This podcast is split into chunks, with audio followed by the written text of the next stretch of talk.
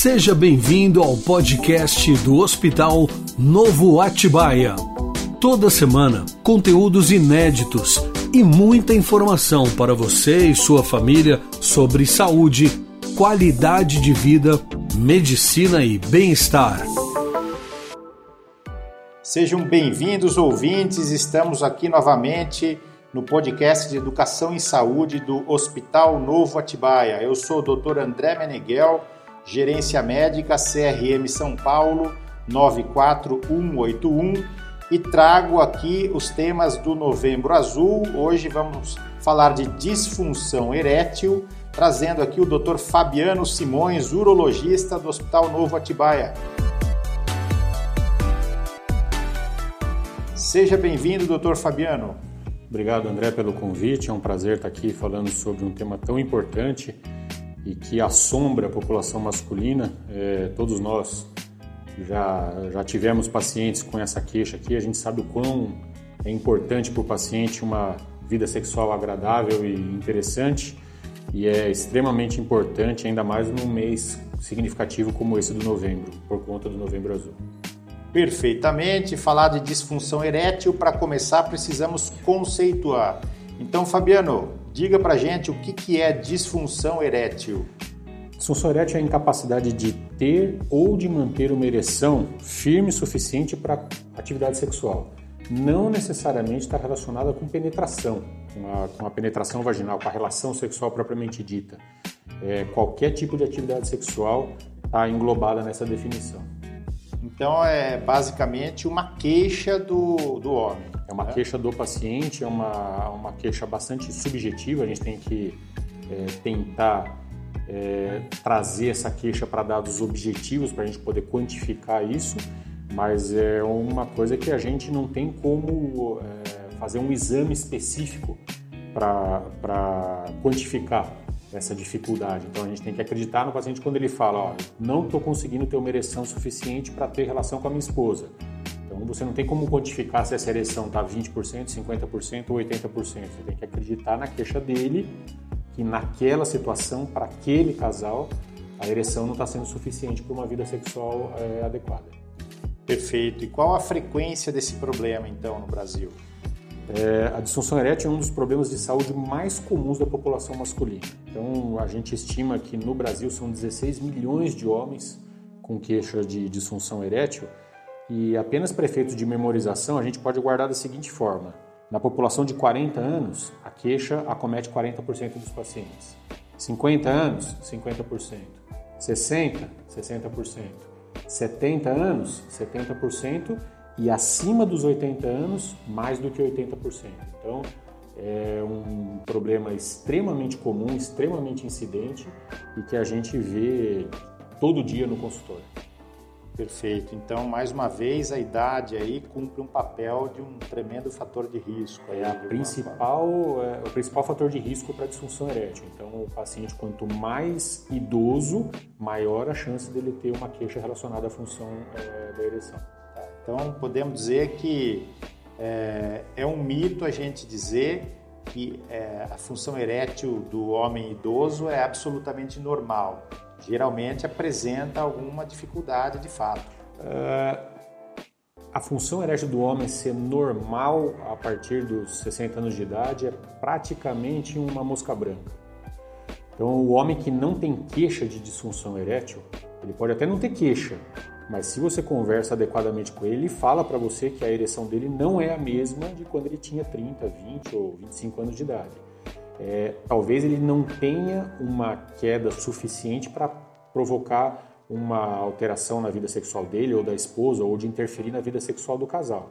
Mas o fato é, a função erétil declina com a idade. Então, não existe um homem de oitenta anos com a mesma ereção do menino de vinte. Isso é, é um mito, é uma coisa que a gente tem que abolir, porque aquele camarada que bate no peito na mesa do bar com setenta anos de idade e fala que ele tem a mesma vitalidade de quando ele tinha trinta, é de duas uma: ou ele é um baita do mentiroso, ou ele é uma exceção muito, muito rara no mundo. Não estamos falando de Brasil, nós estamos falando de mundo aqui. Certo. para a gente entender quais são as causas da disfunção erétil, Fabiano. As causas dependem da idade da, do paciente. Então, no paciente mais jovem, antes dos quarenta, cinquenta anos, a parte psicológica exerce um fator muito importante nas causas de disfunção. Então, é aquele paciente mais ansioso, com medo de falha, que é talvez a causa mais comum de disfunção erétil na população jovem. Então, é um camarada que começa a relação achando que vai falhar. É o medo da falha. Então, esse camarada tem uma chance muito grande de efetivamente falhar por uma descarga adrenérgica que acontece durante é, a estimulação sexual. Já no paciente mais idoso, aí a gente tem várias causas orgânicas que interferem na função. Então, existem problemas circulatórios, que podem ser causados por hipertensão arterial, a pressão alta, por diabetes, por alteração dislipidêmica, aumento de colesterol, aumento de triglicérides.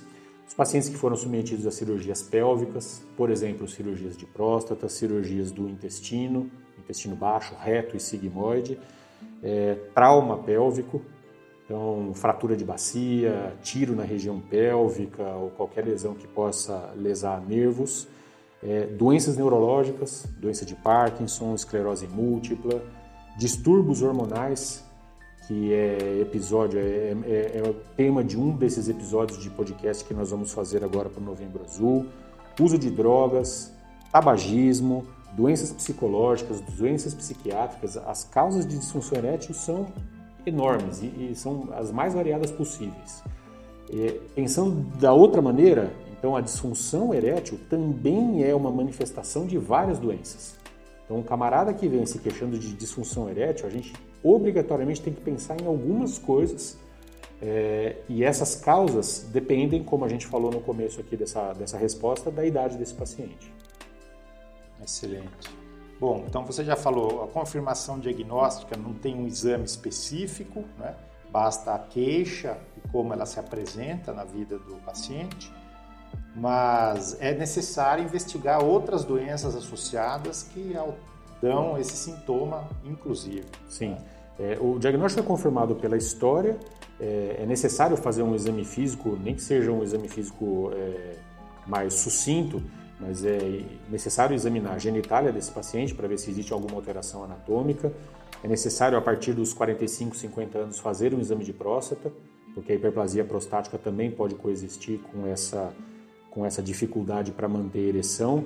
A gente observa alterações de marcha, alterações no, no, no caminhar desse paciente quando ele está entrando no consultório, para a gente já ver se tem alguma pista de alguma doença neurológica. Pesquisamos sobre hipertensão, pesquisamos sobre diabetes, sobre uso de medicações. São várias as medicações que interferem com a função erétil. Então, todos esses pequenos sinais colaboram para o médico é, juntar tudo com a história do paciente e tentar estabelecer uma causa adequada. E aí, estabelecendo a causa, a gente consegue dar uma direcionada no tratamento que nós vamos propor para esse paciente. Perfeito. E aí a pergunta seguinte é quais, em via de regra, os tratamentos disponíveis?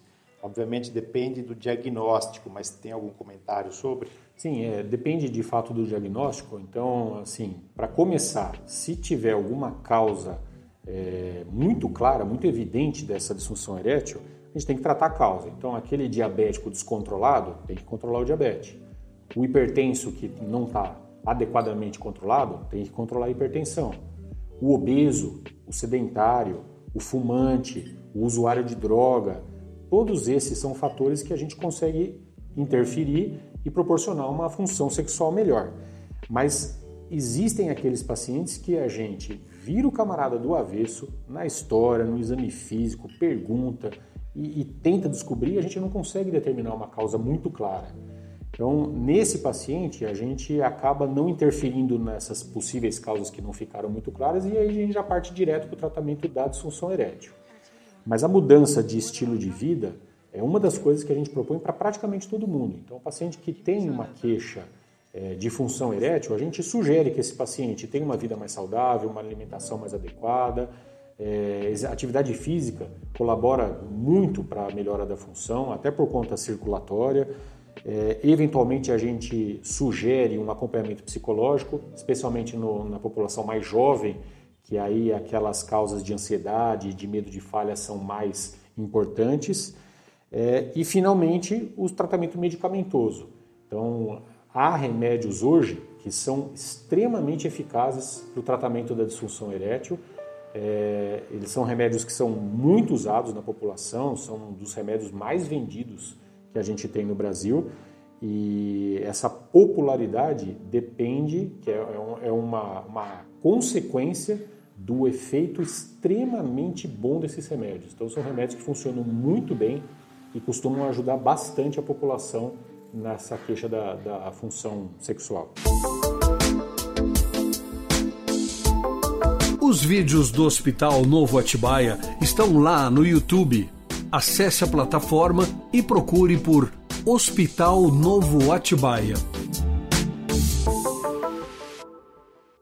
Falando um pouco do tratamento medicamentoso, como você citou, existe de fato algum efeito colateral perigoso para desmistificar um pouco esse tratamento? É, essa classe de remédios, que é a classe de remédios que a gente mais usa para o tratamento da disfunção erétil, são os inibidores de fosfodiesterase tipo cinco, é, são remédios que não podem ser usados com uma outra classe de remédios que são usados para problemas cardíacos. Então, não é o paciente com problema cardíaco que não pode usar o remédio para ereção. É aquele paciente que toma um determinado tipo de remédio para o coração. Então, esses remédios não podem ser usados junto com nitratos. Quais são os nitratos? Nitratos são é, medicações que são utilizadas para causar a vasodilatação das coronárias. O que significa isso? Aumentar o fluxo de sangue para o coração. Então, monocordil, isordil, isocorde, sustrate, são todos os remédios que a gente pergunta se o paciente está utilizando antes de sugerir que use remédios para ereção. Com relação aos efeitos colaterais, não há efeitos colaterais graves dessas medicações, mas há efeitos colaterais que o paciente deve saber. Por que que ele deve saber? Porque se ele não sabe dos efeitos, a hora que ele tem o sintoma, ele acha que ele vai ter algum problema. E aí o efeito do remédio vai por água abaixo. Então, todos esses remédios, eles causam um pouquinho de rubor facial, o rosto fica vermelho, fica quente, existe uma coriza, uma, uma secreção nasal bastante clarinha, como se fosse um comecinho de um resfriado. O paciente pode ter um pouquinho de dor de cabeça, uma dor de cabeça em peso, parece que ele tomou um pouquinho a mais, ali um álcool, um pouquinho, uma quantidade um pouquinho maior, fica com a cabeça um pouquinho mais pesada. E alguns desses, desses, desses remédios podem dar um pouquinho de dor lombar, como se tivesse feito muita força durante o dia. Então, essas são as, as queixas mais comuns dos pacientes.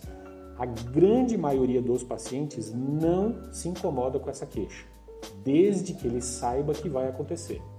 Então, o paciente que se assusta com, com esse sintoma que é causado pela droga, ele pode, inclusive, perder o efeito do remédio, porque a descarga de adrenalina com esse susto que ele tem é tão grande que o remédio não funciona e não é capaz de desencadear uma ereção boa. Perfeito, ainda bastante dentro do tema. Ah, qual a diferença de disfunção erétil e perda da libido sexual? A disfunção erétil é uma queixa mecânica, o problema é só da ereção do pênis. Então, o paciente tem vontade, é, tá tudo favorável, não tem bagunça em casa, não tem filho batendo na porta, não tem nenhum problema grave e ele não consegue ter uma ereção adequada para atividade sexual. Isso é a disfunção erétil.